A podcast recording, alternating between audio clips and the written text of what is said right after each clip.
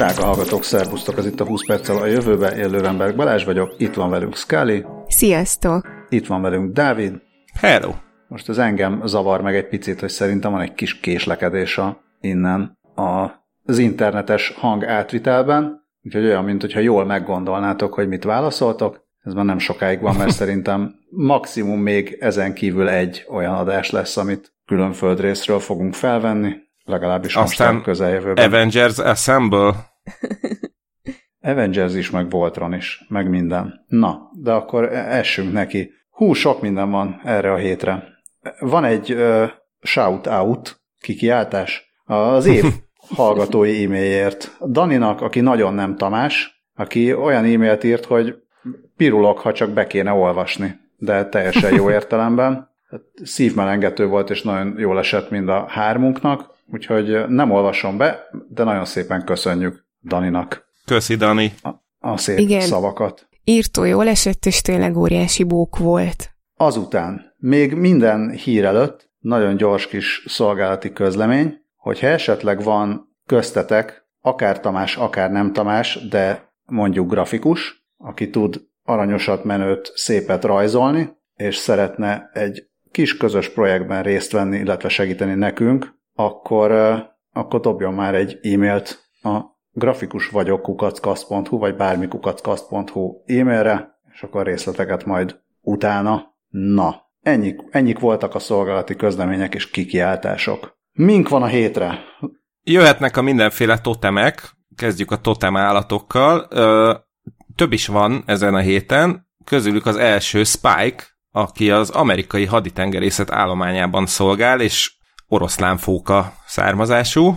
Um, nagyon vicces maga a hír, de egyébként meg van komoly háttere. A lényeg az, hogy Spike videójátékokkal múlatja az időt, de egyébként a amerikai haditengerészetben van egy Marine Mammal Program, aminek a keretében 120 oroszlánfókát és delfint alkalmaznak, főleg felderítési és mentési feladatokra, tehát nem, az, nem arról van szó, hogy nem tudom, dinamitot kötöznek rájuk, aztán öngyilkos merénylők lesznek, hanem tényleg ezeket a feladatokat végzik, egész egyszerűen azért, mert sokkal jobbak ebben, mint az emberek, és hát nyilván ez egy nagyon összetett kiképzést és tréninget igényel, amiben viszont ebben a videójátékoknak is van szerepe. A videójátékos idomítás lényege ugyanis, hogy az állat szigorúan az adott célra koncentrálva ki tudja zárni a környezeti hatásokat, és ehhez ilyen, ilyen egyszerű kurzormozgatós játékokat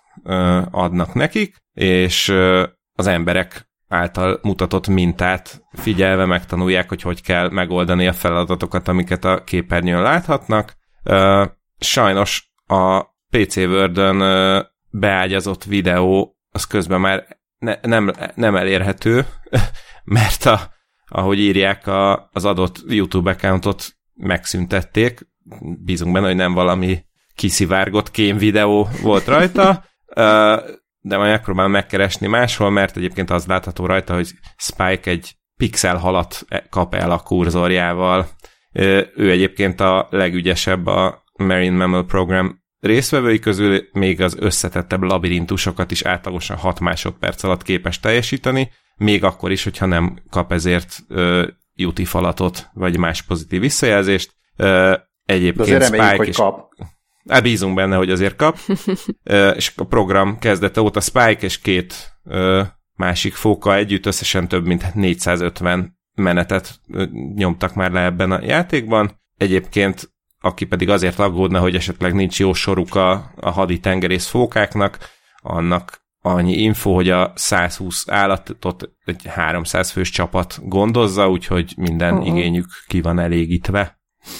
Én most próbáltam Nekem- keresni. Ja, bocs, bocs, mondja Szkeli. Ja, csak annyi jutott eszembe, hogy ö, amikor még csak a címet olvastam, hogy remélem, hogy semmi ilyen nagyon ö, félelmetes játékkal nem kell játszaniuk, mert az lenne akkor a rettegés fóka.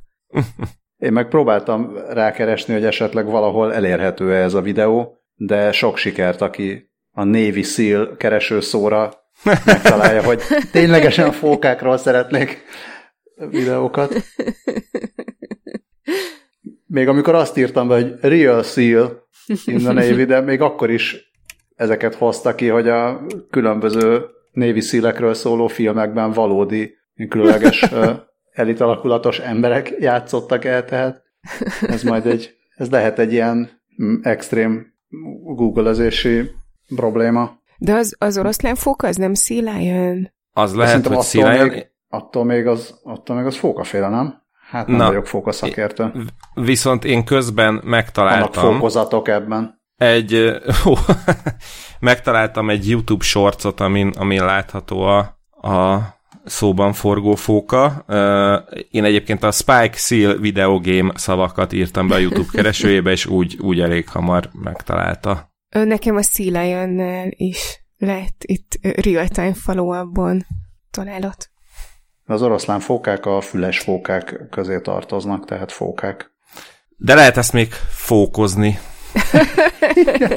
Igen, ugyanis a, pont amikor Dávid berakta ezt a hírt, akkor ment körbe az a sztori, hát errefelé a Silicon Vádiban, hogy egy földközi tengeri barátfóka oh. jött ki pihenni az izraeli partokra, és hát az első nagy meglepetés az az, hogy a földközi tengerben vannak fókák, én ezt nem is tudtam. Szegények. Ez most engem is meglepett? Ez egy kihaló, kihalóban lévő faj.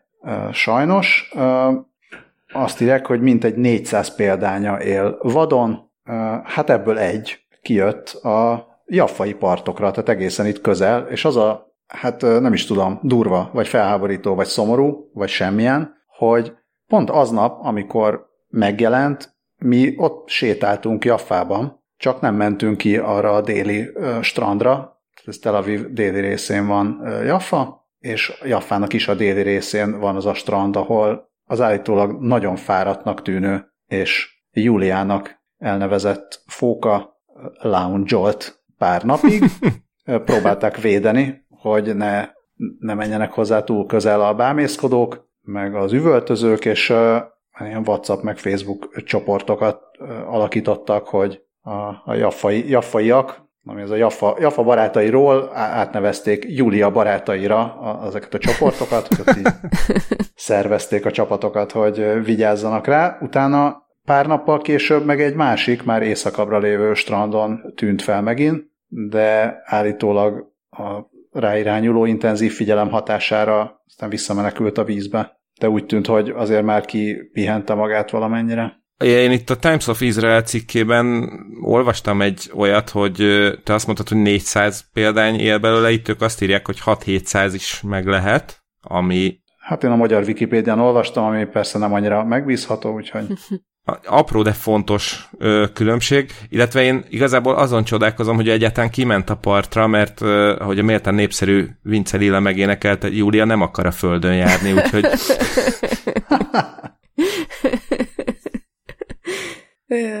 Hát ez nagyon pusztító poén volt, majdnem annyira, mint egy horror macska. Még mindig a totem rovatban vagyunk. Így van, ez már a harmadik totem állatunk. Ö, fenyvesi orsolyát illeti a köszönet, aki azt posztolta Facebookra, hogy megkértem a Binget, hogy írjon egy perces novellát örgény stílusában egy macskáról.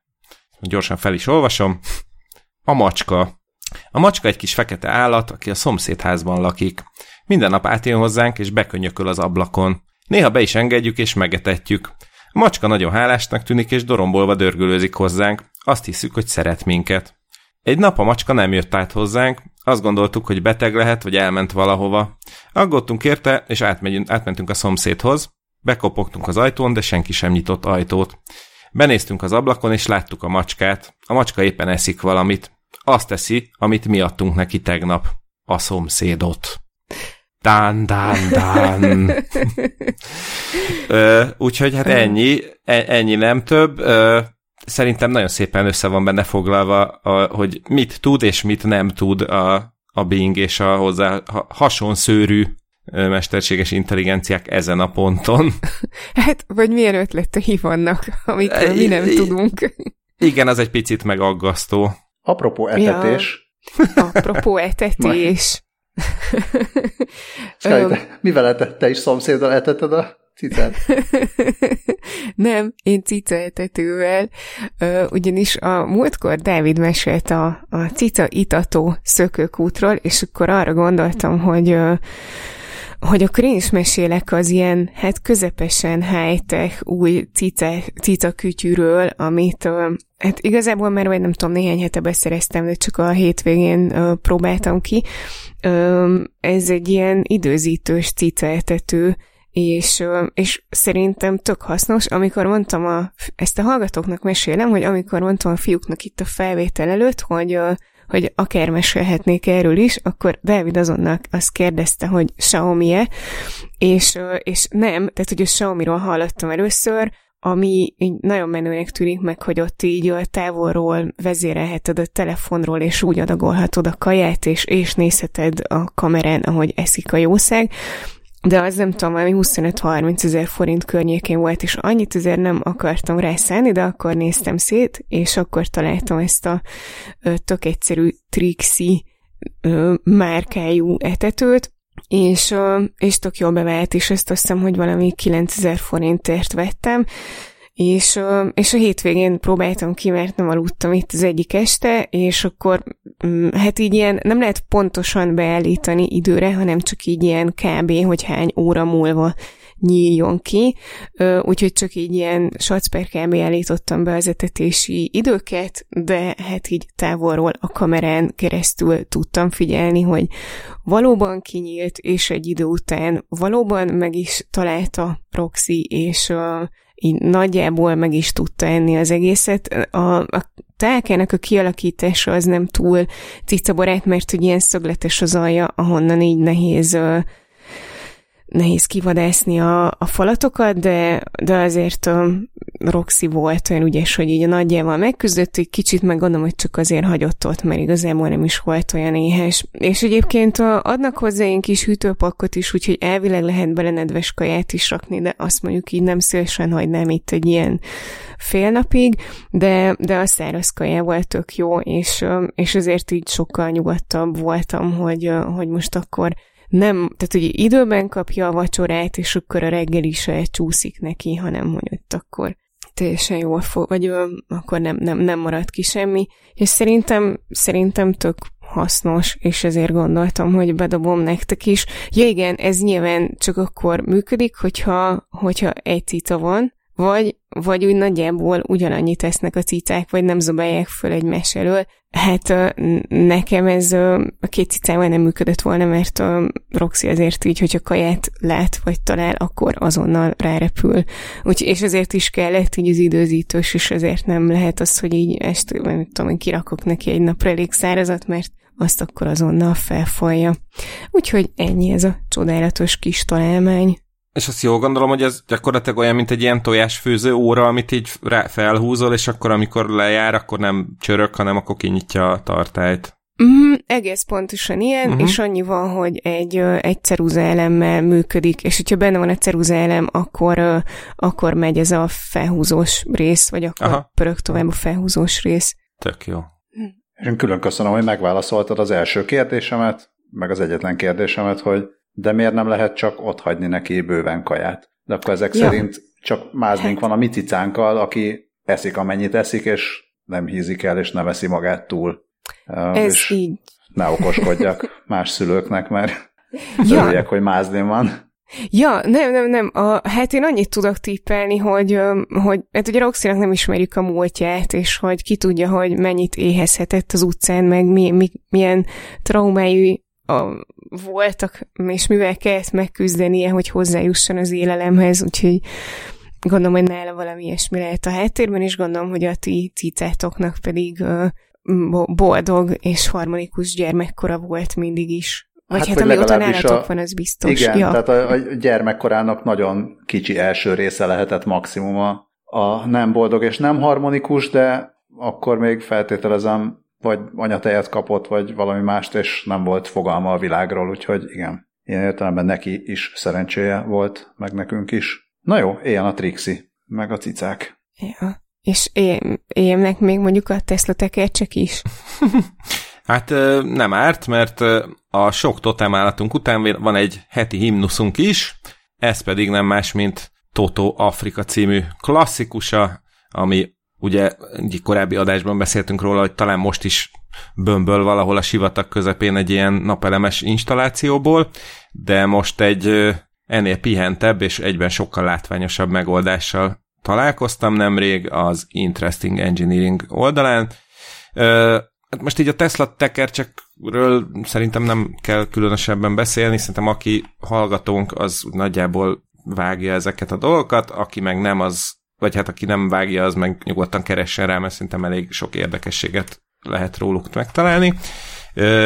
és van egy Franzoli Electronics nevű youtuber, aki most kitalálta, hogy előadja a Toto Afrika című számát Tesla tekercseken, ezt egy ilyen különleges program segítségével érte el, amivel, amiben lehet mindenfélét szabályozni, a frekvenciától a különböző fázisokig. Most itt, itt, itt, itt, itt, van a, itt ér véget az én ezzel kapcsolatos tudományom. A frekvenciától a más dolgok, amíg, amíg kellenek hozzá. Igen, igen, igen.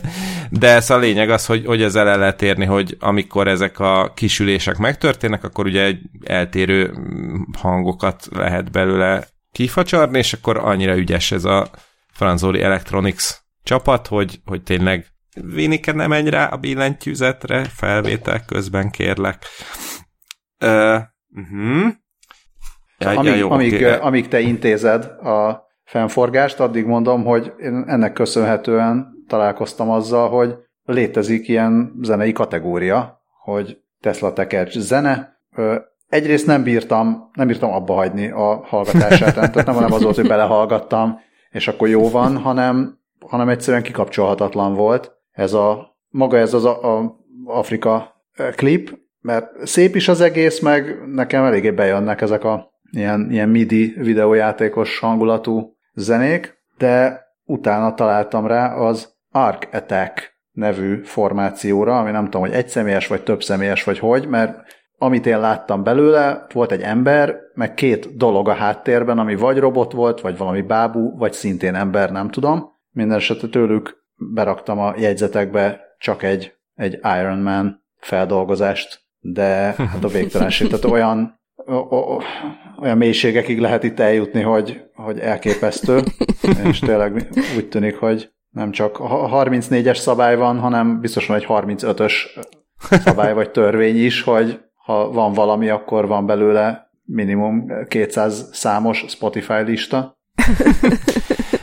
Közben a... itt vagyok, mert szerencsére csak annyi történt, hogy a screenshot programot elindította a kis jószág, csak emiatt én megállt bennem az ütő. Dokumentál, milyen rendes. Mert, mert annyit láttam csak, hogy leállt a Audacity, de szerencsére ez csak a screenshot miatt történt. Úgyhogy igen, közben Balázs itt a árketeket elmondta, ez is ebbe a kategóriába tartozik, úgyhogy igazából pont, pont ennyi lett volna, hogy a Tesla tekercses zene rulez, és mindenki, aki ilyet csinál, az szintén én meg csak annyit akartam hozzátenni, hogy majd akkor rá fogok keresni az arkitekre, mert hogy amikor még az Afrikát néztem, meg amikor még csak az volt benne a jegyzetben, akkor arra gondoltam, hogy azért ehhez a látványhoz így tökre illene az, hogy egy ACDC Thunder-t dolgozzanak fel vele. Hát nem lennék meglepve, hogyha ez egyébként... ja, gondolom. És hát villámcsapásként ért az a felismerés is, amit Balázsral osztott meg István nevű hallgatónk. Bocsánat, bocsánat, Igen. de mielőtt... Nem, ez, nem. Ez, bocs, elnéz, el, ja, elnéz, csak, csak annyi, hogy mert hogy ha már, ja, akkor gyorsan, gyorsan rákerestem, és ugyanez a Franzoli Electronics csinálta meg a, a Thunderstruck oh. Tesla tekercs verzióját, úgyhogy természetesen ez is ott lesz a jegyzetekben. Ó, hát köszi szépen. Akkor ne arra de alig várom, hogy vége legyen a felvételnek. Na hát akkor csak chill, pontosabban atom chill, mert e, István jelezte, amit egyébként úgy tűnik, hogy némi időutazással vagy valami féregjukkal jelezhetett be már az agyamba korábban, ugyanis már a jegyzetek, már a korábbi jegyzetekben én beraktam, e, hogy igen, YouTube-on is fent vannak Dávid Gyula e, atom, atom chill és kozmológiai előadásai, és ez csak annyit raktam hozzá még magunknak a jegyzetekbe, hogy én már annyira öreg vagyok, hogy, hogy amikor ezeket elkezdtem, visszanéztem, 2006-ban kezdtem el ezeket hallgatni, hát akkor még nem mondhatom, hogy akkor nem volt YouTube, mert talán 2005 novemberében már elindult a itt vagyok az állatkertben első videóval a YouTube, de, de úgy alig volt YouTube, tehát hm. sok minden nem volt még akkor, úgyhogy... Hát viszont akkor Dávid Gyula mennyire progresszív, hogy már akkor feltette az előadásait, vagy hát vagy ő, vagy a kollégái. Hát azt nem De tudom, hogy ezt 2006-ban rakták-e fel. Ja. Igen. ja, mondjuk az is igaz, hogy lehet, hogy ez később. Na mindegy, ezt, ezt mind nem tudjuk, mit tudunk még a, tök jó, hogy fent vannak, és biztos sokat el fogunk azzal molyolni, hogy hallgatjuk ezeket az előadásokat.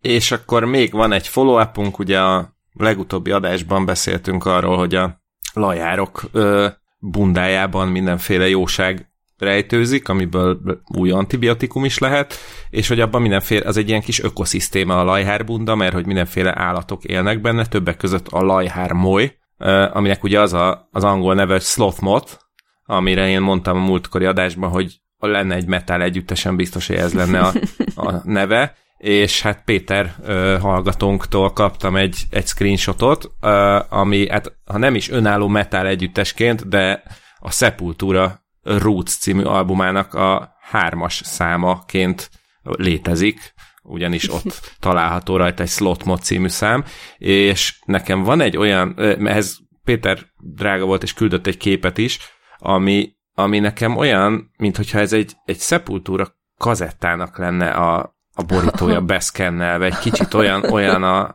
Aha. a olyanok hát, az arányai. Teljesen, hát persze. Ja. De ez az is, nem? Ja.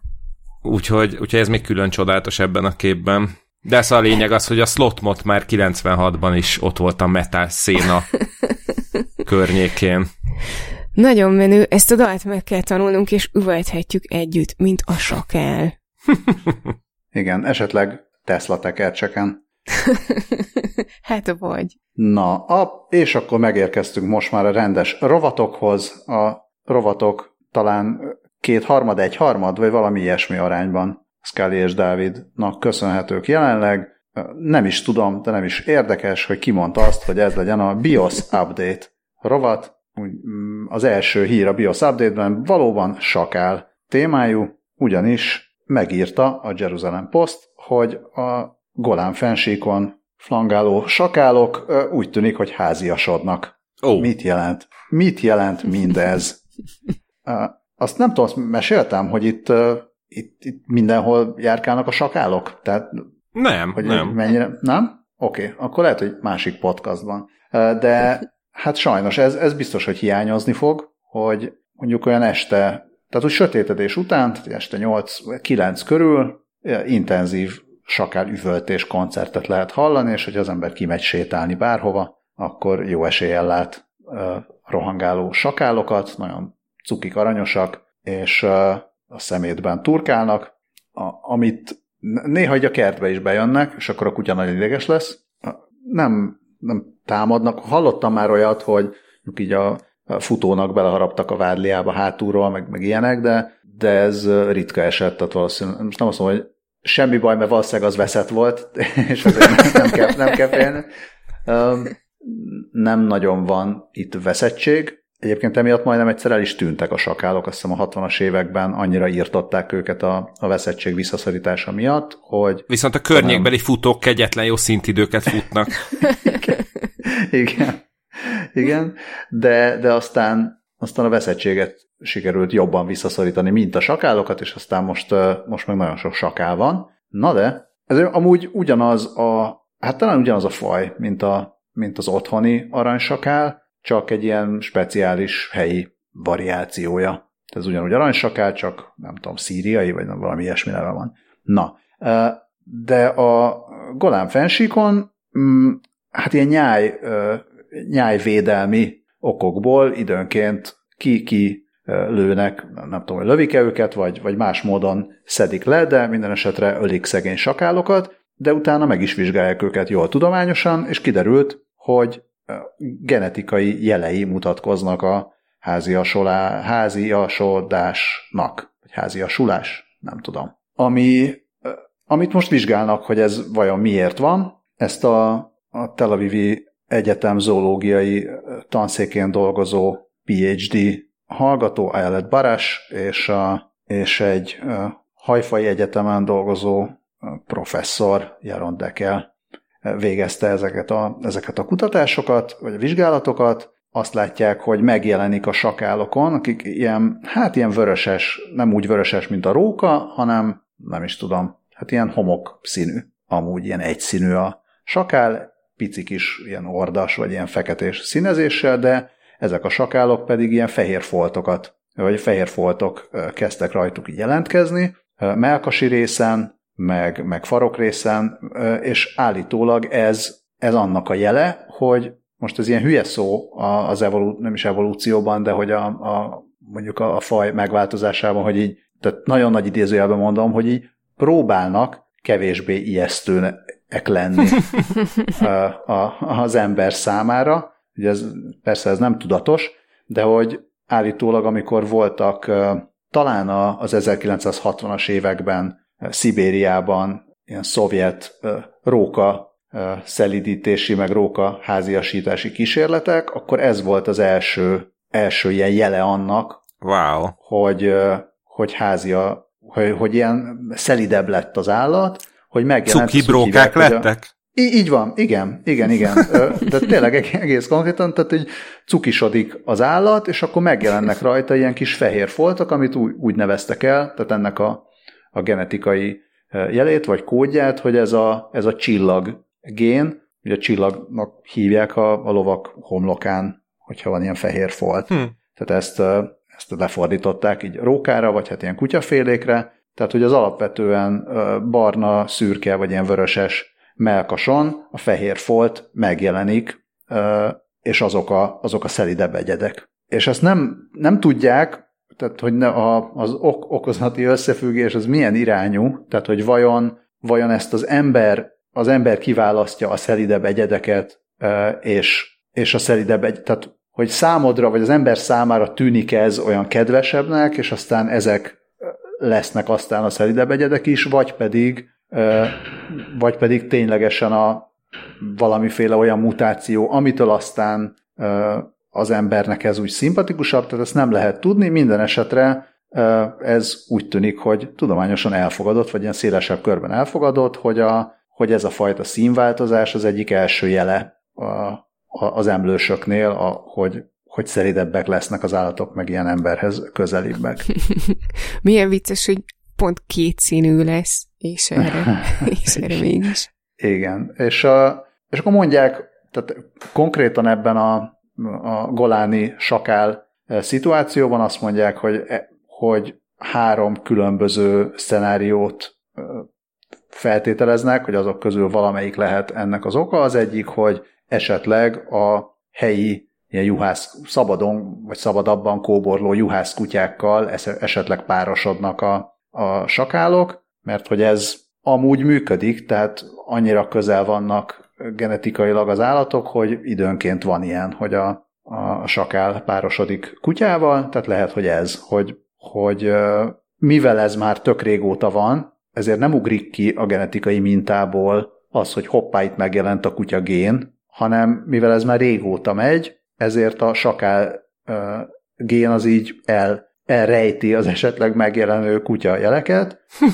és a, a második az, az lehet, hogy ez egyfajta uh, ilyen adaptáció, ami fel, felszínesen ugyan tűnhet ilyen kutya kutyától származó mutációnak, de attól független, és inkább egyfajta ilyen mimikri, vagy hát ilyen rejt, rejtő szint próbál így behozni a sakál populációba, hogy, hogy esetleg volt egy, egy olyan sakál, ilyen ős szülő, akinél ez megjelent, és akkor ő sikeresebben tudta túlélni az emberi veszélyt azáltal, hogy, hogy ilyen szimpibbnek nézett ki, vagy esetleg inkább kutyaszerűen nézett ki, és akkor ezt továbbadta a az utódainak, vagy pedig az is lehet, hogy van egy ilyen, hát ezt, ezt nem tudom jól lefordítani, hogy ilyen self-domestication, mert ugye a háziasodás abban, abban nincs benne, hát ugye van, végülis van a háziasítás, amit az ember okoz, és van a háziasodás, vagy háziasulás, amit pedig,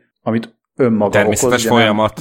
Nem, nem tudatosan, de hogy nem az ember által irányított folyamat, és és lehet, hogy ez, ezt, ennek látjuk a, az eredményét, hogy egész egyszerűen a, a, annyira elszaporodtak a sakálok, hogy közelebb húzódtak ugye ételszerzés miatt a, az emberi környezethez, ilyen opportunisztikusan, és utána igazából, ahogy mondjuk 100 ezer, vagy 150 ezer, vagy nem tudom hány ezer évvel ezelőtt a, a kutyák, ugye mivel közelebb élnek az emberhez, ezért azok a, az egyedek fognak kiválasztódni, akik, akik megint csak ugye szimpatikusabbak az embernek, vagy kevésbé ijesztőek, tehát hogy ezáltal átalakul a, a génállományuk is. Na, sokat beszéltünk a sakáról, de hogy a lényeg az, hogy ez, ez történik errefelé, nem mondom, hogy lesz erről follow-up, mert mi viszont távolabb fogunk költözni, legalábbis ezektől a sakáloktól, de, de hát én, én üdvözlöm. Én is abszolút üdvözlöm. Saká, saká barátainkat. és nekem még az is eszembe jutott a Silicon Valley-ban élő kriptobrok figyelmébe, itt a remek alkalom, hogy a Dogecoin után ők is fellőjék a saját kriptokerencijüket, a sakál sékelt, és akkor... Oh. Csodálatos. Nekem meg az, az, az jutott eszembe, hogy, hogy mennyire durva, hogy ugye az embereknél is van a szépség privilégium, vagy hogy ahogy angolul szokott szembe jönni a pretty privilege, hogyha valaki jól néz ki, akkor ilyen mindenféle előnyök várják az életben, és hogy mennyire durva, hogy ez a sok álloknál is megvan. Ez volt az egyik gondolatom. A másik pedig az, hogy, hogy tökre érdekelne, hogy, hogy esetleg így a mozgásukon is látszik-e egy vált, valami változás, vagy esetleg úgy mozognak, mint egy elefánt a porcelánboltban. Nagyon szép az átvezetés. Ezt így fenn, fennhagynám a levegőben, csak még annyit mindenképpen muszáj reagálnom a sakál mozgására, hogy azt nem tudom, hogy a kutya az, az honnan tudja, hogy a nagyon-nagyon messze lévő sakál az nem kutya, hanem sakál, mert tudja. Tehát teljesen másképp reagál. A, sőt, tehát biztos, hogy nem érzi a szagát, mert, mert nem olyan a szél, tehát teljesen egyértelmű, hogy a mozgásra lesz ideges, és látja, hogy ez nem stimmel, tehát elképzelhető, hogy van valamiféle ilyen uncanny valley, amit a kutya érzékel, de, de rettenetesen ideges és irritált lesz, hogyha, vagy hát izgatott, hogyha sakát lát a messzeségben, úgyhogy... Hát ugye azt írták, hogy rövidül a, a háziasuló sakálok lába, tehát ez lehet, hogy a, a mozgásukon látszik messziről, meg, meg most nem tudom, hogy mennyire igaz, vagy ez csak egy ilyen tudományos urban legend, hogy a, a kígyók mozgása az annyira ilyen ősi Nekik már annyira lerövidült a lábuk. Ne, nem, nem, nem, tehát csak arra gondolok, hogy, hogy á, mondom, lehet, hogy ez most egy ilyen tudományos urban legendet nyomok, de és majd utána fogok nézni, de hogy hallottam egy ilyet valahol korábban, hogy a, a kígyó, kígyó mozgását azt így a újszülött nem tudom, lehet, hogy már az emberek is felismerik, és, és így, így viszonyognak tőle és lehet, hogy ennek a fajt, és hogy ez ugye ilyen már, már genetikusan, vagy hát a DNS-be tovább öröklődik ez a fajta félelem, és hogy lehet, hogy a kutyáknál is van egy valami hasonló mechanika, ami így megtanítja a kiskutyának is, hogy, hogy ami így mozog, az, az valószínűleg nem, inkább nem jó, mint, mint jó. Na hát akkor Aztán, a, esetleg ez lehet egy ilyen PhD kutatási terület, hogy rakjunk kisbabákat kígyók közé, és nézzük meg, hogy mennyire visszajognak. És, és kontrollcsoportként a kiskutyák vs sakálok bulin lehet ezt tesztelni. Egyre jobb. Na, Bohában szóval elefántot csináltatok. Jaj, de szép. Na, hát de most nem felejtettük el, hogy hol tartottunk, hasonlóan a kiváló memóriájú e, elefántokhoz. Szóval a további háziasuló állatfajok közé tartoznak a, az elefántok állítólag legalábbis ezt közölte a, a science.org, illetve az a, az a tanulmány, amit a Max Planck intézet pszichonyelvészeti részlegén dolgozó, hát úgy névre úgy tűnik, hogy szintén a Silicon Valley-hoz valami köze lehet, Limor Ravivnak. Szóval ő, ő mondta, hogy eddig igazából két faj volt a, a Föld történetében, amiről tudunk, hogy, hogy saját maguk most ez hülyeség, ez, ez is egy ilyen rossz szó, hogy háziasodtak, mert ugye a háziasodásban benne van, hogy az emberhez háziasodnak. Tehát inkább, inkább egy ilyen, egyfajta szelidülést mondanék, tehát hogy saját magukat megszelítették, az, az egyik az ember, a másik pedig a bonobók, akik a, hát ilyen csimpánzszerű, de nem csimpánz majmok. És azt állítja Limor Raviv tanulmánya, hogy, hogy az elefánt lehet a harmadik ilyen faj, aki legalábbis, vagy amelyik legalábbis ezen az úton van. Olyan jelei vannak, hogy, hogy hát fejlettebb a, a, az ilyen szociális, tehát azok a, azok a, a jelenségek, amik mondjuk az emberi társadalmakban megvannak, azok, azok sokkal fejlettebbek ezeknél az állatoknál, mint mondjuk más állatoknál. Tehát például felismerik a halott fajtársaikat, úgy tűnik, hogy a, egyfajta gyász is megvan bennük, felismerik magukat a tükörben, és, és úgy viszonylag alacsonyabb az agresszió csoporton belül náluk. Meg szelidebbek is, nem is feltétlenül csak egymással kapcsolatban, hanem úgy az egész, az egész társadalmuk szelíd. Most az lehet erről vitatkozni, hogy az emberi társadalom mennyire szelíd, de olvassatok Csányi Vilmost, vagy valami hasonlót, hogy igen, azért a, az állatokhoz képest szelidek vagyunk. Tehát, hogyha bemegy két ember egy szobába, akkor mondjuk nem harapja meg egymást általában. Jó esetben, igen. I- igen.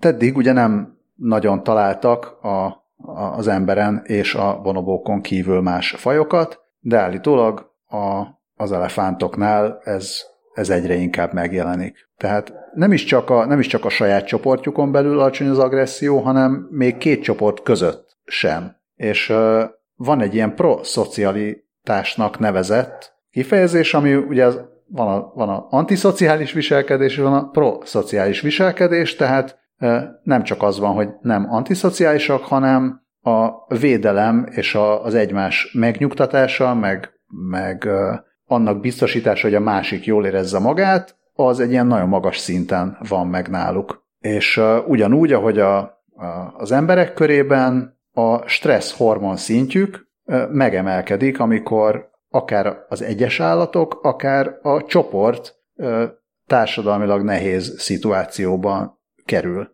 Tehát, hogyha esetleg több, azt, ami betegség van a, a csordába, vagy vagy többeket megölnek mondjuk orvadászok, akkor az egész csoportnak ez a kortizol szintje megemelkedik. Wow. A kutatók 19 ilyen kognitív, meg viselkedési, meg fiziológiai jellemzőt dokumentáltak, amik az embereknél, a bonobóknál, meg az elefántoknál mind megvannak, és más fajoknál pedig nem. És utána genetikai vizsgálatokat is végeztek, és 600, több mint 600 gént találtak, amik úgy tűnik, hogy viszonylag gyorsan fejlődnek, és ezeket hasonlították össze azokkal a génekkel, amelyeket már korábban azonosítottak a, a, a, az emlősök szelidítése, vagy a szelidülésével kapcsolatban. Tehát, hogy kapcsolatuk van ezeknek a génekkel, géneknek, azzal, hogy egy, egy faj mennyire szelidül meg. Szóval egyelőre itt, itt tartunk, megszólal a cikkben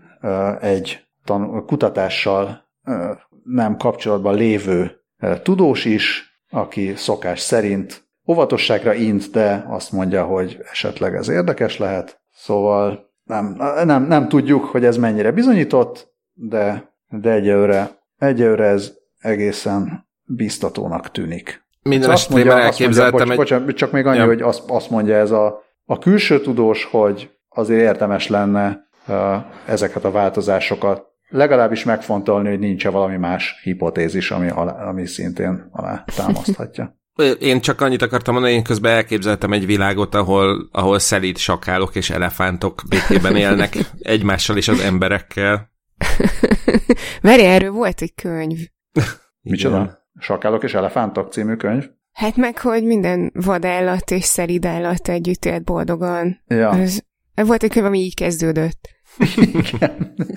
Aztán eszkalálódtak a dolgok viszonylag gyorsan. Legalábbis a, úgy emlékszem, hogy sokáig nem tartott ez a dolog. Az első oldalig. Igen? ja. Más, más dolgok viszont lassabban haladnak. A, a technősökre gondolsz. Ja. tök jó, mert képzeld el épp a galápagoszi teknősökről akartam mesélni, akiknek a, a kihalásának a megakadályozásához mesterséges intelligenciát vesznek igénybe, és egész pontosan van a projektben teknős arcmelis, e, arcfelismerő app, illetve teknős arcfelismerő technológia, és hát ez, ezzel vettek meg kilóra, és akkor éreztem azt, hogy én erről mindenképpen szeretnék beszélni. Egyébként a SAS Institute közleménye alapján született a, a cikk, mert ők adják az informatikai hátteret ezekhez a projektekhez, és ugye külön vicces, hogy hát úgy van leírva a nevük, hogy SAS, és ezt majd mindjárt kifejtem, hogy miért vicces.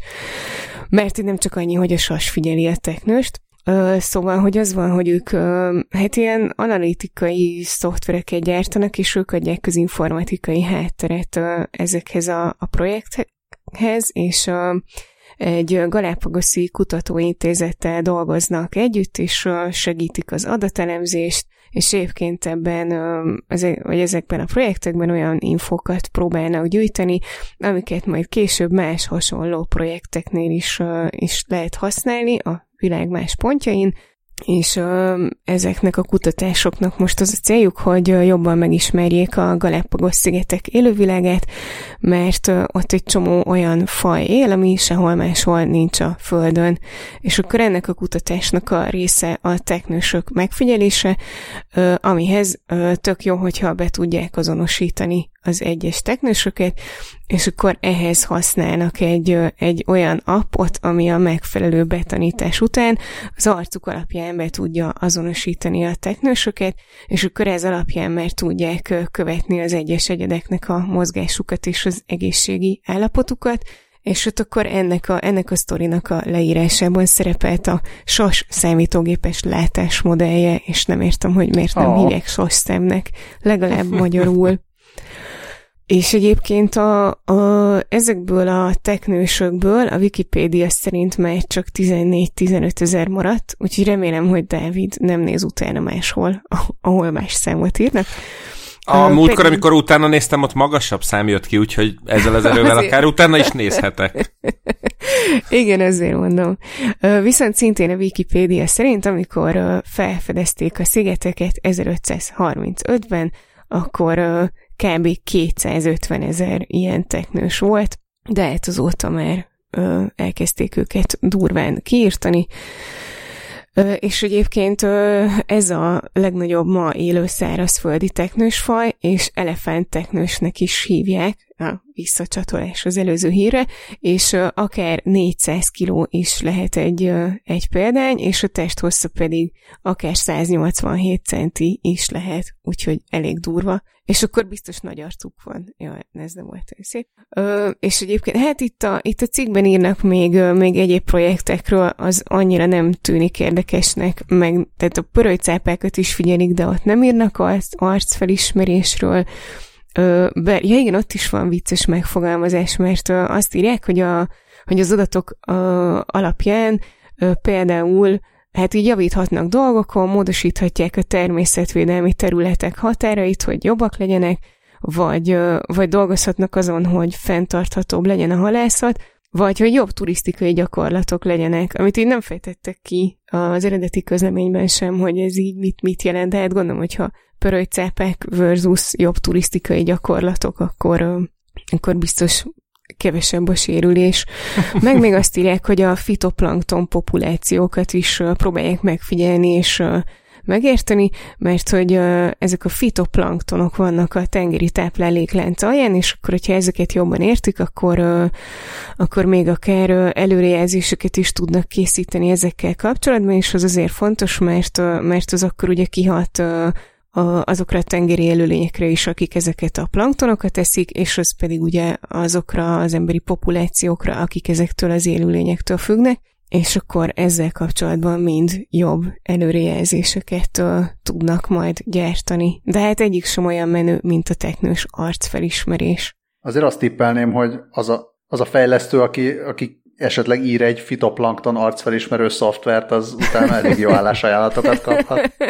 Én, én nekem csak annyit ott eszembe, hogy biztos csináltak nekik ilyen nagyon-nagyon picike fitoneszkar kötőket, e, és még azon gondolkodtam el, hogy a, tudjátok, voltak ezek a mémek, hogy a így hordja a kutya a nadrágot, vagy úgy hordja a kutya a nadrágot, hogy, hogy a teknősök arcfelismerését az hogy kell elképzelni, hogy az úgy szemből, vagy egy ilyen, ilyen, ilyen 180 fokos, ilyen ö, térbe, térbeli, félig, félig térbeli ö, do, ilyen panoráma röngem-szerűen, mint a fogorvosnál, vagy szóval, hogy hogy, hogy ö, ismerik fel a teknősök arcát, meg eleve, hogy hol van a teknős arc, hogy azt hogy oldalról kell nézni, vagy szemből, vagy honnan. Hát elvileg az a cél, hogy, hogy bármilyen ö, fotóról felismerhető legyen a tengeri teknős, függetlenül attól, hogy az egy természetvédelmi csoporttól, vagy egy nyaraló turistától származik, úgyhogy gondolom, hogy minél több szögből látszik, annál jobb. Vagy selfie. Ja, hát vagy. Vagy selfie. Hogyha... Selfie, igen, nagyon szép. Ja. Hát csak azon gondolkoztam, hogy nehogy feldühítsék őket, és hogy akkor így nehogy mérgesek legyenek, mint oh. egy gomba. Hát reméljük, hogy egy ilyen megfontolt állat, mint a teknős, az nem olyan nagyon szokott mérges lenni, annál inkább szokott mérges lenni a gyilkos galóca, a, ami nem csak, hogy a legtöbb gomba mérgezésből adódó halálesetért felelős, de, de nem is nagyon tudták, hogy hogy egyáltalán mit lehet kezdeni a, ezzel a méreggel sokáig. Tehát eléggé, eléggé alacsony volt a tudásunk erről. Állítólag egyébként a, a gombamérgezés okozta halálok több mint 90%-át okozza a gyilkos galóca. Hát én, én nem tudom, hogy hány gombász kolléga vagy gombásztárs, én, én nagyon szerettem, amikor, hát Izraelben kevésbé, de Magyarországon szerettem gombászni, és gombászás első szabálya, hogy, hogy gombavizsgáló vizsgálja meg a gombát, akkor is, hogyha bármi van, mármint azt legalábbis, amit az ember meg akar enni, de, de hát ezt vagy sokan nem tudják, vagy sokan nem olyan helyen élnek, ahol minden piacon van szakellenőr, például Kínában, és azt írja a Gizmodo, hogy Kínában a évente, nem, bocsánat, tíz év alatt közel 800 haláleset és több mint 30 ezer gombamérgezés történt. És hát onnan jön a hír, hogy egy kutatócsoport állítólag megtalálta a lehetséges ellenszerét, az alfa-amanitinnek, ami a gyilkos galóca elsődleges toxinja. Szóval nem teljesen értik, hogy miért ennyire mérgező, meg miért ennyire halálosan mérgező a, az alfa-amanitin, úgyhogy Úgyhogy igazából nem is, a, nem is a mérget értették meg, hanem a CRISPR-rel, tehát a, ez a génszerkesztési technológia, amiről többször is beszéltünk, próbáltak olyan fehérjéket szerkesztgetni, amelyek a, az alfa-amanitin hatását tudják megakadályozni. És így találtak rá egy indocianin zöld nevű ételfestékre, ami ami legalábbis egerekben úgy tűnik, hogy hatásos volt. Hát itt sajnos valószínűleg elég sok egeret megmérgeztek gyilkos galócával, ami, amit hát szomorúan, szomorúan hallunk, meg szomorúan olvasunk. Nem tudom egyelőre, mi, mi lehetne ennek a, az alternatívája. Minden esetre azt állítják a kínai Sun Yat-sen Egyetem kutatói, a Nature-ben publikált cikknek azt nyilatkozták, hogy, hogy hatalmas potenciája lehet ennek a molekulának, a gomba mérgezések kezelésében. A probléma az az, hogy ez az ellenszer akkor működik, hogyha jókorán beadják. Márpedig a gyilkos galóca mérgezés jellemzően nem veszik észre korán. Tehát, hogy nem tudja az ember, hogy gyilkos galócát evett, hanem megeszi, mert buta volt, és nem nézette meg ellenőrrel, még esetleg jól is esik neki, állítólag jó ízű, nem tudom, mert nem beszélt, tehát ez, ez az ilyen harmadik hallomásból hallottam, hogy ez jó ízű lehet, és, és akkor utána el van egy darabig az ember, utána kezd el hányni és nagyon rosszul érezni magát, de akkor meg általában már késő. Szóval ezt jelzi is a cikk, hogy ez lehet egy ilyen első lépés a felé, hogy majd találjanak ellenszert, de, de ez a tény, hogy általában túl későn veszik észre a, a mérgezést, ez azért úgy nem sok jóval kecsegtet. Szóval a legbiztosabb az, akkor is, hogy esetleg van otthon ételfesték, hogy ne, egy, ne egyen az ember gyilkos galócát.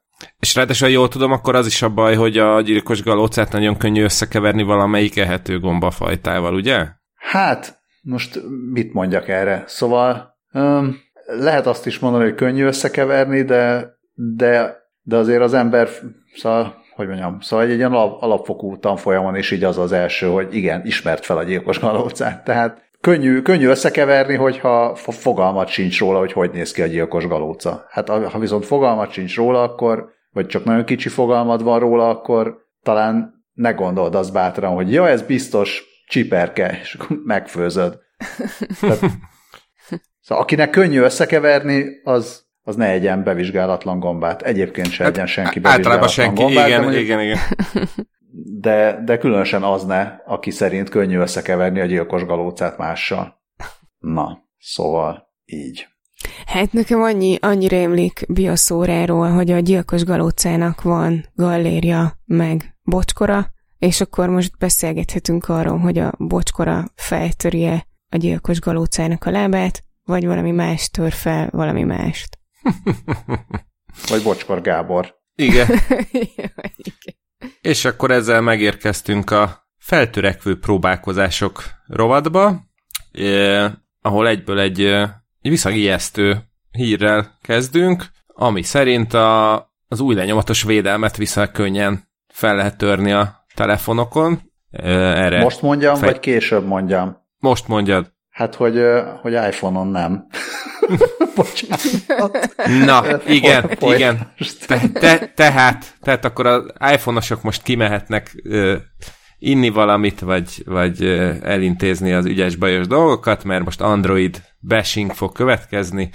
Uh, a, a jó hír, hogy egyelőre csak egy ilyen proof of concept támadásról van szó, tehát egyelőre ezt egy IT-biztonsági kutató csapat fejlesztette ki a Brute Printnek nevezett módszert, ami szerint akár 45 perc alatt fel lehet törni egy androidos telefonnak az új lenyomatos védelmét.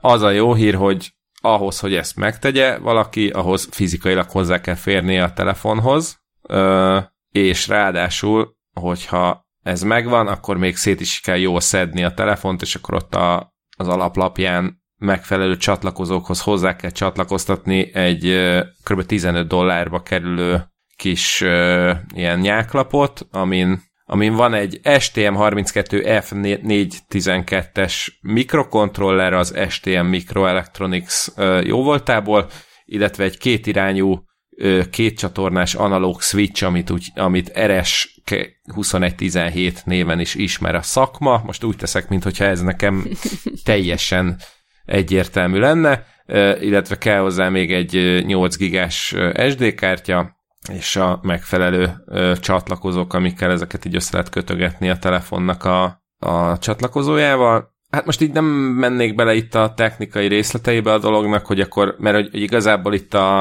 a, a támadás lényege az, hogy valójában a, azt a részét ö, zavarja meg a, a, ennek az új lenyomatos azonosításnak, ami a, a elfogadást vagy nem elfogadást érinti, tehát igazából gyakorlatilag az történik, hogy ezzel a módszerrel ráveszik a telefont, hogy akármi történik, fogadja el a, a mintát, amit új lenyomatként érzékel, és, és hát akkor szépen megnézegették, hogy akkor ez egy bizonyos telefonoknál mennyi ideig tart. A, a, a, a, a legjobban, ha jól nézem, akkor a, az Mi 11 Ultra nevű készülék teljesített, azt tartott a legtovább feltörni, viszont a Samsung Galaxy és a OnePlus és hasonló márkák azok viszont hamar elvéreztek. A, a leg, leggyorsabban 40 perc alatt sikerült feltörni egy ilyen telefont, a, a legtovább pedig 14 órán keresztül tartott.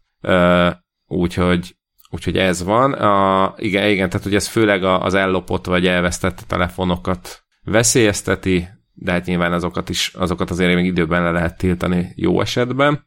És igen, azért nem érinti ez az iPhone-okat, mert azok titkosítva tárolják az új lenyomat adatokat, míg az Android nem. Ezen mondjuk én erős amit, vagy én ami, nagy... amit, ezt, amit ezt így nem, nem is értem. Uh, ezt így hogy?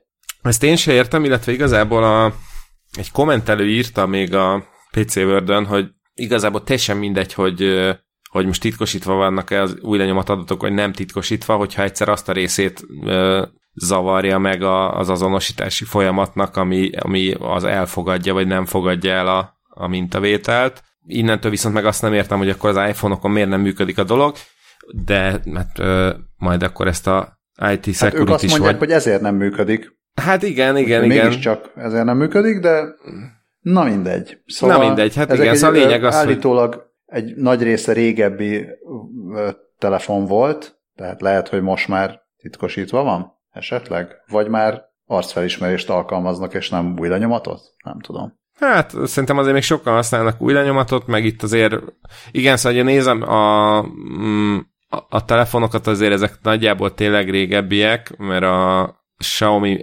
Mi 11 Ultra, Samsung Galaxy S10 Plus, hát most már az S23-nál járnak, szóval azért ez tényleg ö, régebbi és az iPhone-ok közül is az iPhone S-et és az iPhone 7-est nézegették, aztán már itt mindjárt itt van a 15-ös is, szóval ezek tényleg régebbi telefonok, de, de hát pont, pont ezért talán aki ilyesmit használ még, az, az lehet, hogy jó teszi, hogyha lecseréli valami újabbra, és hát majd reméljük, hogy előbb-utóbb megtudjuk, hogy akkor hogy is van ez az Apple nem Apple dolog, de hát akkor egyelőre ennyit az okos telefonokról. Régen jobb volt a telefon, amikor még nem is volt benne új lenyomat, felismerés, meg semmi.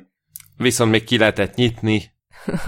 nem baj, majd visszajön, mert hogy képzeljétek el, hogy megjelennek új Nokia flipes telefonok, mert mint egy régi modellt ö, újítottak fel, mert hogy van egy ilyen csodálatos új trend, hogy már nem, az, nem csak az idősek ö, keresnek buta telefont, ami egyszerűen használható, hanem már a fiatalok is ilyet keresnek, legalábbis egy részük, persze ők más miatt, ők a digitális detox miatt, legalábbis ezt mondja a HDM Global, aki az új Nokia telefonokat adja ki, és ezt annak a propóján mondta, hogy így megjelenik a Nokia 2660 Flip, aminek nincsen érintőképernyője, hanem fizikai gombokkal lehet rajta navigálni, de azért van egy külső kijelzője is, ez 1,77 hüvelykes, a belső pedig 2,8 hüvelykes, és van, van benne azért 4G támogatás, Um, és tölteni micro USB-n keresztül lehet, ami miatt a kommentelők itt a HVSV-n kicsit szétszették, uh, bár, tehát hogy egyébként a Uh, és, és hát ugye azt kérdezgetik, hogy akkor már miért nem régi Nokia töltőt raknak hozzá, uh, meg hát egyébként azért így a, a hardveres hátteret is így eléggé leszólják. De hát elvileg, hogyha buta telefon, akkor ez elketyeg ezzel, és hát az, azt érdemes még tudni, hogy a Nokia, az első flippes Nokia telefon az 25 éve jelent meg, és az az eredeti Nokia 2660, aminek most az a felújított változata, az 16 éve jelent meg. És most ez az új, ez rózsaszín és zöld színben lesz kapható, és hát itt azt mondják, hogy, hogy kifejezetten a Z-generációt célozzák vele, mert hogy a gyártó szerint a Z és az Y, y generációk körében egyre inkább megnőtt az érdeklődés az ilyen buta mobilak iránt. A, az eredeti közleményben egyébként azt is írják, imádtam az egészet, hogy a TikTokon 49 millió megtekintést generáltak azokkal a videók, generáltak videókkal azokat a userek, vagy azok a userek, akik úgy hívják magukat, hogy screenagers, és hogy a, az, azt a hashtaget nyomja, vagy azzal a hashtaggel nyomnak tartalmakat, hogy bring black, back flip phones, ö, és így tök, tök, tehát elsőre, amikor ezt így elolvastam, akkor így ott rögtem, hogy most tényleg a TikTokon reklámozzuk a digitális detoxot, de aztán meg is rájöttem, hogy hát hol más volt, tehát hogy így nyilván ott van a, a célcsoport, aki, ö, akinek szüksége lehet rá. Ö, és, hát, ö, és hát akkor ezt akarja most kiszolgálni a, vagy ezt akarják most kiszolgálni az új Nokia telefonokkal, és hogy ahogy a, a közleményben is hangsúlyozzák, a modell remek választás lehet azok számára, akik korlátozni szeretnék a képernyő előtt töltött időt, és a jobb mentális egészség miatt lemondanának a digitális világ összekapcsoltságáról, mert hogy már megfáradtak a sok értesítésben és prüttyögésben. Amire nekem van egy olyan javaslatom, hogy ki lehet kapcsolni egy csomó értesítést is, úgy, úgy is tök jól el lehet lenni, de azt is megértem, hogyha, hogyha valakinek valami teljes digitális detox kell, de az még mégis fontos neki, hogy, hogy telefonáljon. Bár nekem így az Y meg Z generáció ne annyiból kicsit furcsa, hogy, hogy én úgy tudom, Hát vagy az egyikben még én is benne vagyok, hogy azért én így cseten eléggé tartom a kapcsolatot, és nekem is volt ilyen lájtosabb digitális detox kísérletem, de a, a chat appokat akkor is használtam, mert hogy, mert hogy hol máshol tartanám a kapcsolatot a barátaimmal. Ahogy nézem azért a fotókat, a, azért ez olyan, mintha erre lennének mindenféle appok. Például az előbb láttam egy olyan képet, ahol az látszik, hogy van, igen, van rajta YouTube, meg, meg Google Maps, meg, ö, meg, meg nagyjából ennyi, igen. De szóval... Hát meg nem csak Snake van rajta, Crossy Road, tehát komoly játékok. Szóval, hogy ha, ha támogatja 4G-t, akkor szerintem azért ezen Aha. lesznek chat, chat appok is, meg egyebek is, tehát azért aki, aki, akar, aki nem akar annyira digitális detoxolni, annak szerintem adott lesz a lehetőség, hogy ezt megtegye. Uh-huh nem akar digitális detoxolni, csak azt akarja, hogy kicsit rosszabb legyen minden. ja, igen, és akkor mégis van mit feltörni a telefonján. igen, viszont azt nézem, hogy nagyon randa ilyen, ilyen undorító színes grafikájú kígyó van rajta, hát ez, ez felháborító. Én kígyóból csak az egyetlen és, és eredetit vagyok hajlandó elfogadni. Mert ez már szerinted ilyen fából vaskarika? Ó. Scully mindig azt csinálod, hogy így csinálsz egy tökéletes átvezetést, miután még szeretnék mondani egy dolgot, de akkor legyen, legyen mindig ez, hogy... Hát ez akkor így, ez, a, ez az volt, hogy a következő rész tartalmából felbolvas de addig... De addig csak azt akartam mondani, hogy a Nokia oldalán az látszik, hogy több színben is elérhető, nem csak zöld és rózsaszín, nem ilyen szokásos kékes szürke, meg feketés, meg pirosnak nevezett, de inkább koral. Ó, oh, de ez nem a régi? Oh, tök érdekes. Ez csodálatos. Na, és akkor ott a full specifikációt is meg lehet nézni. Hogyha igazán menők akarnának lenni, akkor csinálnának ilyen fa mintásat is. Régebben volt, vagy az Ericsson, Ericsson volt, ugye? Volt az Ericssonnak ez az ilyen fényes mű fa mintázatú telefonja. Jesszusom, volt ilyen, erre nem is emlékszem. Hát ilyen menedzsereknek, tudod. Ja, akkor azért. Most uh, muszáj rákeresnem. Igen, már én is Erikson Woodra kidobít valami Na jó, ezt, ezt most nem, nem fogom megtalálni, de Scully esetleg addig nézd meg. Hát ezek, te tudod, ez az ilyen csúnya műanyag, ami, ami úgy akar kinézni, mint a fa. Ja, mint az Bizonyos. autókban az ilyen műfabetétek. Ah, jó, jó, jó, úgy, úgy már megvan, úgy már megvan. Nem, igen. tehát nem, nem, nem igen. igazi fa, bár biztos olyan is volt. GF768-as Ericsson. Jó, hát akkor... Na de inkább azt mondta, hogy mi a fa.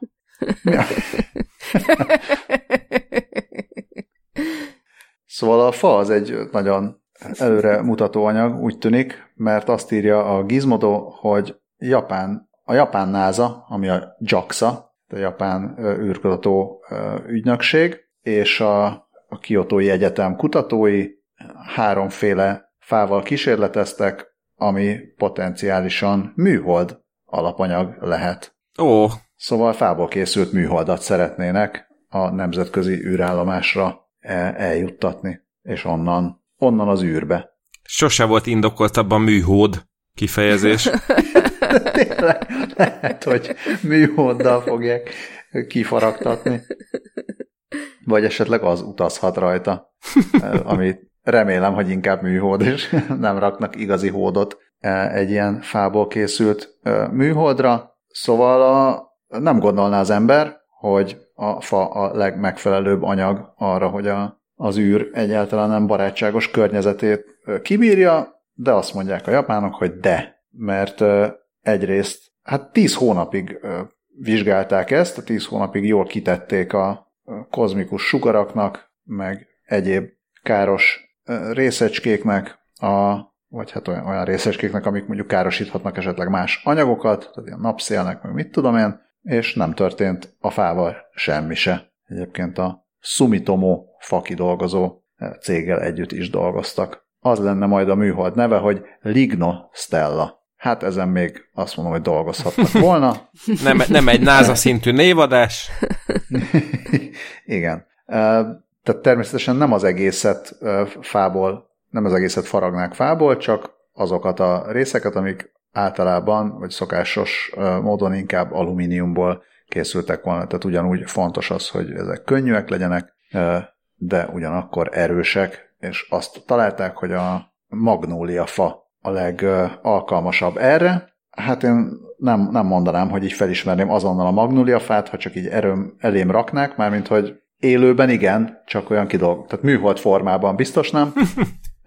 élőben meg azért, mert azon nő a magnólia, de hogy nem, nem repett meg, meg nem deformálódott, meg, meg semmi se, pedig ugye közel egy évet töltött a, az űrnek kitéve, és még az is az előnye, hogy nem szennyezni a környezetet, amikor visszatér, és hanem szépen elégne teljesen a Föld légkörében. Nem úgy, mint a béna fém alkatrészek, amelyek hát vagy, vagy ugye ilyen égő alumíniumként szennyeznék a Földet, vagy pedig, hogyha szétesnek az űrben, akkor pedig a már sokszor megénekelt űrszemétté válnának. Ráadásul a fa az nem blokkolja az elektromágneses hullámokat, úgyhogy nem is kéne, hogy a, a műhold antennái kívül legyenek a műhold testén, hanem lehetnének belül is.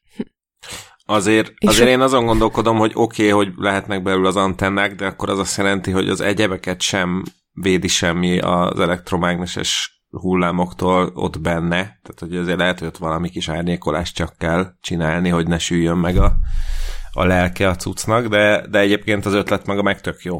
Én meg csak azt akartam mondani, hogy akkor lehet azzal viccelődni, hogy hogyan ismered fel a légkörbe visszatérő japán műholdat elég gyorsan. Jaj. Um, Igen, ugye e- ezt a viccet annó egy osztálytársam úgy gyilkolta le, hogy könnyen elég.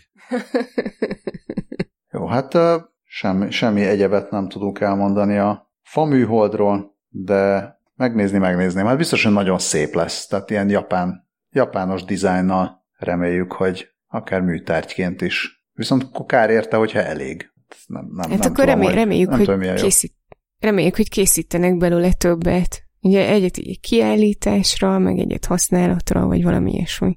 Tényleg is a mag- magnóliából deszkát is lehet készíteni? Ó. Na ez jó kérdés, hogy vajon gördeszkát lehet-e készíteni, hát... de ezzel megérkeztünk a Scully medence rovatba, aki, amit hát ezúton is nagyon szépen köszönök talán Dávidnak. Ö, igen, ez így egész pontosan úgy, úgy történt, és ennek a nyomát láthatod a jegyzetekben is, hogy én így éppen, éppen rovatizáltam, amikor egyszer csak így láttam, hogy hogy valaki ír a Google Docsiban, valaki, meaning David, és ide, ide ehhez a rovathoz beírta, hogy akkor ez legyen a Scully medence rovat, ugyanis ebben a rovatban két olyan hír van, amiket egy-egy hallgató küldött nekem, amit így ezúton is köszönök, és tökre meg, megtisztel, tökre megtisztelőnek érzem. És akkor Dávid beírta, hogy, hogy Skelly medence rovat, én pedig azért mosolyogtam nagyon, mert hogy ehhez már egyszer készítettem egy, egy, egy képet, vagy egy képes szóviccet, vagy nem tudom, ezt így ide raktam a jegyzetekbe, ha gondolod, Balázs, akkor majd nyugodtan tedd bele a hírlevélbe, vállalom. Hát van hozzá esetleg Tumblr permalink? Vagy azt már ki tudja? A, fú, azt, azt Vagy ez nem Insta, tudom. vagy a fene tudja. Vagy igen, ez a screenshot egyébként Instáról van, de igen, így szerintem nem, bőven elég, tehát egy Tumblr permalinkkel, mert nagyon durván sokkolnánk a kedves hallgatókat. Elég ennyi. Ö, és hát a gördeszka pedig úgy, úgy jön a képbe, hogy, a, hogy ö, egy per három Tamás egy, ö, egy gördeszkás hírt küldött nekem, ami konkrétan arról szól, hogy az amerikai tengerészgyalogság ö, kísérletezett a harci gördeszkával, amiről én semmit nem tudtam, és teljesen meglepődtem, és nagyon-nagyon menő képekre bukkantam a hírből tovább kattintva, vagy hát így a Telexis hírben is van egy menő kép, de ö, majd a végén mondom, hogy hol voltak még menőbb képek, de hogy a, a sztorinak egyébként ö, az, az az eleje, hogy ö, vagy az az alapja, hogy a nagyvárosi hadviselés az egy nagyon nehéz dolog, van benne egy csomó nehézség, bonyolult a terep, meg sok a fedezék, és hogy általában az ilyen városi hadviselésnél ö, ilyen épületről épületre, vagy háztemről háztemre, vagy utcáról utcára kell haladni, és ez sok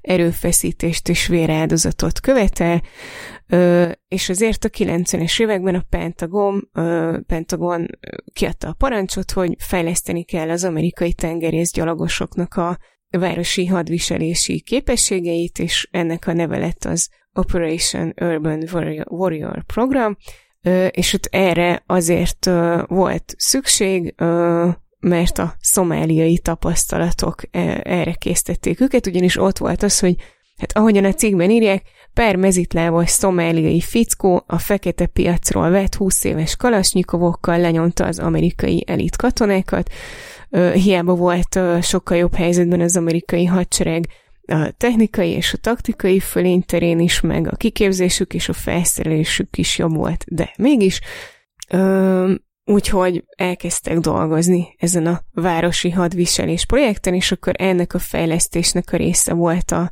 harci gördeszka, és hát ez nem volt annyira sikeres, mint, mint ennek a programnak más fejlesztései, például drónok vagy terepjárók, de hát azért próbálkoztak, és hát egyébként a harci gördeszkának nevezik, de egyébként azt írják, hogy ez ilyen sima boltban vásárolt gördeszka volt, viszont megerősített katonai térd és könyökvédőket használtak hozzá, és volt a városi hadviselésre specializált gördeszkes tengerész gyalogos egység, és akkor ö, ők őket próbálták ki több hadgyakorlaton is, és ott elvileg olyanokra tervezték volna őket, mint például botló drón, botló drótos, robbanó szerkezetek deaktiválása, ez az új kedvenc nyelvtöröm, és ellenséges mesterlövészek lövészek előcsalogatása, meg úgy általánosságban a gyors és kiszámíthatatlan mozgás kivitelezése,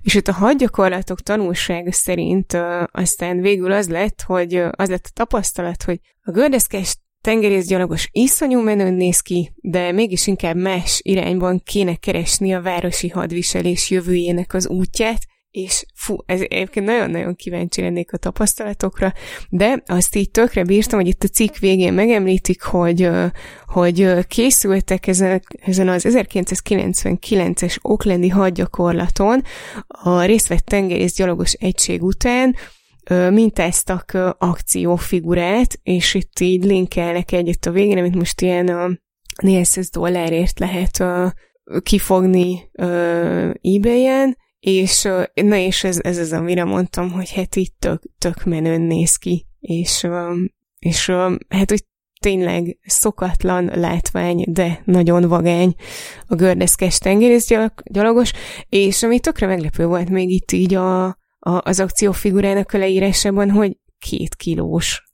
Gondolom a teljes menet felszereléssel is van egy csomó tudsz, de hát akkor is az úgy kicsit soknak tűnik. És, és hát akkor így mondom, ennek kapcsán így én azért lennék rohadtul kíváncsi, mert egy ilyen, hát minimális gördeszkes tapasztalatom van, és hát így arra jutottam tavaly nyáron, hogy nagyon nehéz megtanulni felnőttként gördeszkázni, és nagyon könnyű óriásit esni, és nem tudom, hogy ide az alakulatban vajon olyan katonákat toboroztak, akik már tudtak gördeszkázni, mert gondolom, hogy, tehát, hogy azért, hogyha van valakinek gyakorlata, meg mondjuk, hogy gyerekkorában tanulta, akkor, akkor lehet, hogy jobban megy neki. Tehát ez, ez volt, lehet, hogy csak egy... nagyon jól tudtak esni. Hát, ja, az, az, az, az meg a másik, az simán lehet, illetve azon gondolkoztam még, hogy hát, hogy nekem tavaly sikerült a gördeszkámmal úgy esnem, hogy nekem így tök tisztának tűnt a terep, és, és amikor hát miután felkeltem, leporoltam magam, és utána rohantam a gördeszkámnak, ami a másik irányba szaladt, és biztosan fordáltam a helyszínre, akkor azt láttam, hogy egy akkora ágon, vagy ágdarabon, vagy gajjon akadtam föl, ami így akkora, mint a kis ujjam. Tehát, hogy így azért nem vettem észre. És így, így elképzelem a városi hadviselési körülményeket, hogy, hogy ott vajon mennyire, mennyire tiszták az aszfaltok, ö, mennyire, mennyire vannak repedések a, a felületen, a repedésben is estem, ö, meg hát úgy, úgy egyetlen, és hogy hiába tud valaki tök jól gördeszkázni, hogyha egy olyan környezetben megy, ahol mondjuk így nem tudom, lőnek rá, vagy, vagy bármi miatt egyszerre nagyon sok ingerre kell figyelni, akkor, akkor lehet, hogy ugyanúgy benézed a kisújnyi ágdarabot, mint egy, mint egy tapasztalatlan Skelly, illetve csak így azzal kapcsolatban, hogy mennyire könnyű esni, ö, képzeljétek el, felhatalmazást kaptam egy hallgatónktól, hogy elmeséljem az ő gördeszkás kalandját, mert képzeljétek, hogy Tungi Tomi is vásárolt egy elektromos gördeszkát néhány éve, és, és neki az első, első próbálkozás az egy bokaficammal Jaj. végződött, Úgyhogy a gördeszkedés az így nagyon nehéz, és épp egyébként részben ezért uh, képzeljétek el, hogy eladó Tungi Tominak a, az elektromos gördeszkája, ezt is megkérdeztem most így előtte, az adás előtt, amikor eszembe jutott, hogy egy tök jó, hadd meséljek már gördeszkás esésekről, és azt mondta, hogy, hogy ad 10%-ot, hogyha, hogyha a podcaston keresztül tudja értékesíteni a gördeszkát. Ha ezután a rendkívül meggyőző felvezetés után elviszi valaki. hát fi, az is lehet, hogy, hogy másnak jobb érzéke van hozzá, vagy hogyha, hogyha valaki már ugye korábban megtanulta használni, vagy megtanult gördeszkezni, akkor még azt is el tudom képzelni, hogy, hogy, hogy neki könnyebb, illetve hát még annyit, annyit mondott, igen, ez már az elektromos gördeszka, nem a harci gördeszka, de hogy, hogy azt mondta még Tungi Tomi, hogy amúgy lenyűgöző a technika, hogy egy 5200 milliamperórás aksiból 30 percen keresztül tud menni, miközben egy közel 100 kilós tömeget mozgat. Úgyhogy végül is csodálatos, csak nagyon óvatosnak kell lenni vele. Ja, és azt mondta még Tungi Tomi, hogy üdvözöl mindenkit, ha már most megfelolvastam az egész csetet. Köszönjük. Na hát nagyon röviden ennyit tudok elmondani na, a, na, a harci gördeszkáról. Bocs, hogy kicsit eltereltem a témát. Semmi baj. A két dolog jutott eszembe a harci gördeszkával kapcsolatosan. Az egyik, hogyha esetleg egy szuronyt felszerelnek rá, akkor lehet kiváló gordeszka. A másik meg, hogy lehet, hogy fogom használni azt a mondást, hogy benézte, mint gördeszkás tengerészgyalogos a botlódrótot. én, én arra gondoltam, hogy egy, egyrészt mert csodálatos ez a kép, de az, ami itt a Telex cikkében is van erről a 99-es hadgyakorlatról, az jutott eszembe, hogy azért a gördeszka az nem Chad. is az a hihetetlenül hangtalan ö, valami, szóval azt azért úgy elég messziről lehet hallani, hogyha érkezik a gördeszkás hadosztály, Hát még az lehet, pláne, hogyha esik, de Igen. még az lehet, hogy ugye, hát nem a 90-es években, kicsit később hetente jött egy-egy ilyen hír, hogy Afganisztánban meg ilyen lecsúszott szerencsétlen tájain a világnak hogy csináltak a gyerekek gördeszka parkot. Hát lehet, hogy erre tervezték esetleg a beletéseket, nem? Hogy ők is olvasták, hogy na itt az afgán skatepark, akkor majd oda megyünk hadviselni. Igen, igen félcsövezni. Én még az jutott eszembe, hogy azért, azért Ebből lehet a fél saj... az megvalósult. azért lehet sajnálni, hogy ez nem, nem valósult meg, mert akkor, akkor lehetnének most olyan rangok, olyan rendfokozatok is a hadseregben, hogy görmester és görnagy. Vi, vi, viszont akkor valószínűleg szomorúan az lenne a címe az ismert szomáli eseményeket feldolgozó filmnek, hogy Tony Hawk Down, és az meg senkinek, senkinek nem lenne jó, úgyhogy maradjunk is ennyiben. Hát ez csodálatos. Egyébként megoldás lehet a Scully az általad említett apró ágak problémájára a következő sztori. Igen, ezzel kapcsolatban más kérdéseim Hogy esetleg bármi, vannak. bármi áron szeretnénk. Ja. Bár egy, ó, jaj, hát ez még, ez még szebb volt. De annyit még el kell mondanom, hogy ez csak most ugrott be, hogy beszéltünk a felületről, hogy azért még egy lánctapas gördeszket, ezt így megnézzék. Az, azzal lehet, hogy így jobban boldogulsz az ilyen terepen, de hogyha már azt mondtad, hogy, hogy bármi áron, akkor el kell mesélnem, hogy áron Utólag is bocsánat. Ja, ja, igen. Ö, ezt, a, ezt a csodálatos videót, ö, hát ő azzal a kommentek küldte, hogy ö, kicsi a kereked, told meg egy nagyobból, és hát arról szól a videó, hogy egy, ö, egy kedves barkácsoló úriember a, a görkorcsolyájára, illetve hát a görkori cipő oldalára mm, ilyen óriási bicikli kerekeket szerel, és úgy közlekedik, és ö, egyébként nagyon-nagyon érdekes ötlet, azt nem tudom, mennyire hasznos, de maga a videó az rendkívül szórakoztató. Ö, a, az már az is, ahogy az elején eljátsza, hogy, hogy mindenen elesik, a fekvőrendőrtől kezdve a patkánát a parkolói, vagy tehát a parkolónak az ilyen lyukacsos burkolatáig, bár tehát, hogy azért hozzá kell tenni, hogy hogy azért az ilyeneket így meg lehet oldani, a fekvőrendőrt át lehet lépni, a patkára fel lehet lépni, a, hát az ilyen, az ilyen nagyon rossz burkolaton, meg ilyen pingvinezésbe, de át, át lehet lépkedni, de egyébként értem a, értem a problémát, illetve hát még annyit, annyit figyeltem meg, hogy a, hogy a sráckoriának a kerekei azok így elég erősen el vannak kopva, ami azt elhiszem, hogy szintén nehézséget okoz, meg nehezebben megy át az akadályokon, amit viszont díjazok, hogy az egészet, hogy, hogy védő cucc van rajta, és abban produkálja ezeket az eséseket, meg utána később a, a, az új megoldást is ezzel demózza. Úgyhogy ez viszont a... te mint, te, mint szakértő, én is nézem ezt a védő cuccot, de azt is nézem, hogy mintha nem mindig használna a védő cuccot, tehát ott van a kezén ez a tenyérvédő, de amikor esik, akkor így az ujját teszi le. Igen, na azt nem is figyeltem. Ellentétes valahogyan. lehet, hogy, lehet, hogy kölcsön kapta a védőt, és próbált rá vigyázni. Nem tudom, a, én általában, amikor esek, akkor nincs időm így mozgatni, hogy akkor csak az ujjam érjen le, tehát így, ahogy, ahogy puffanok. De hát valószínűleg ezekre rákészült. Lehet, hogy az Na, de ne finnyázzunk, azért. Ja, nem, nem, nem. Ez csak, a, ez csak úgy bele van rakva, hogy értsük, hogy mi van.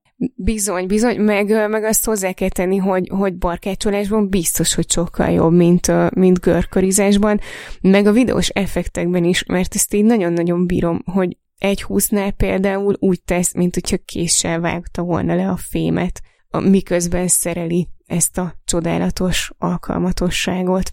És ott akkor utána a végén pedig demozza is ezt, a, ezt a szerkezetet, és, és hát ugyanazokon az akadályokon átmegy, amiken az elején botladozott, viszont hát ami, ami nem látszik a videóban, pedig nagyon-nagyon kíváncsi ennék rá, kettő dolog, a fékezés és a kanyarodás, amik ilyen alapvető dolgok a görkocsolyázásban, és hogy hát ugye én annyit tudok, hogy minél nagyobb a kerék, annál nehezebb mm, irányítani, meg manőverezni vele, Úgyhogy én el nem tudom képzelni, hogy ezzel így milyen, milyen szögben, milyen szögben kanyarodik a, az ember, vagy hát, hogy hogy lehet bevenni egy kanyar, de az is lehet, hogy, hogy, hogy csak nekem kevés a, a fantáziám. Azt a, olyan 2.40 körül van egy olyan rész, ahol mintha tenne egy 90 fokos fordulatot, és úgy tűnik, hogy ilyen lépegetéssel oldja meg. Uh-huh. Ja, Lé- hát, lépegetve ja, fordul. Úgy, úgy lehet. úgy, úgy lehet. Úgy, úgy valóban.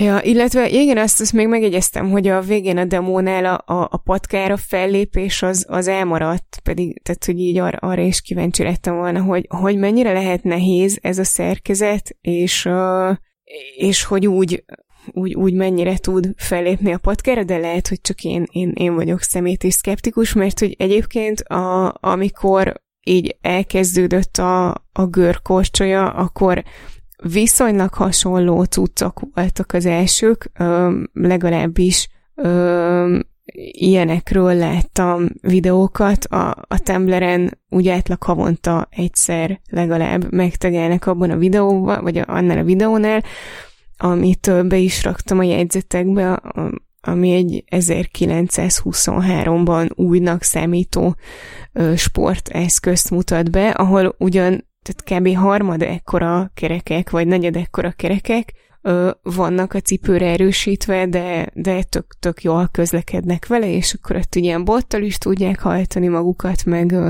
mint hogyha korcsolyáznának, úgy is tudnak előre haladni, tehát így, ö, tehát akár jól is működhet. Az egyik YouTube kommentelő is em, említi ezt, hogy az 1900-as években ilyen görkorikat használtak, és hogy ugyanez a kommentelő azt mondja, hogy hát igazából régi dizájnokat húzunk elő újra, például az elektromos rollerek is mennyire mentek 1917-ben. Tényleg? Ezt se tudtam.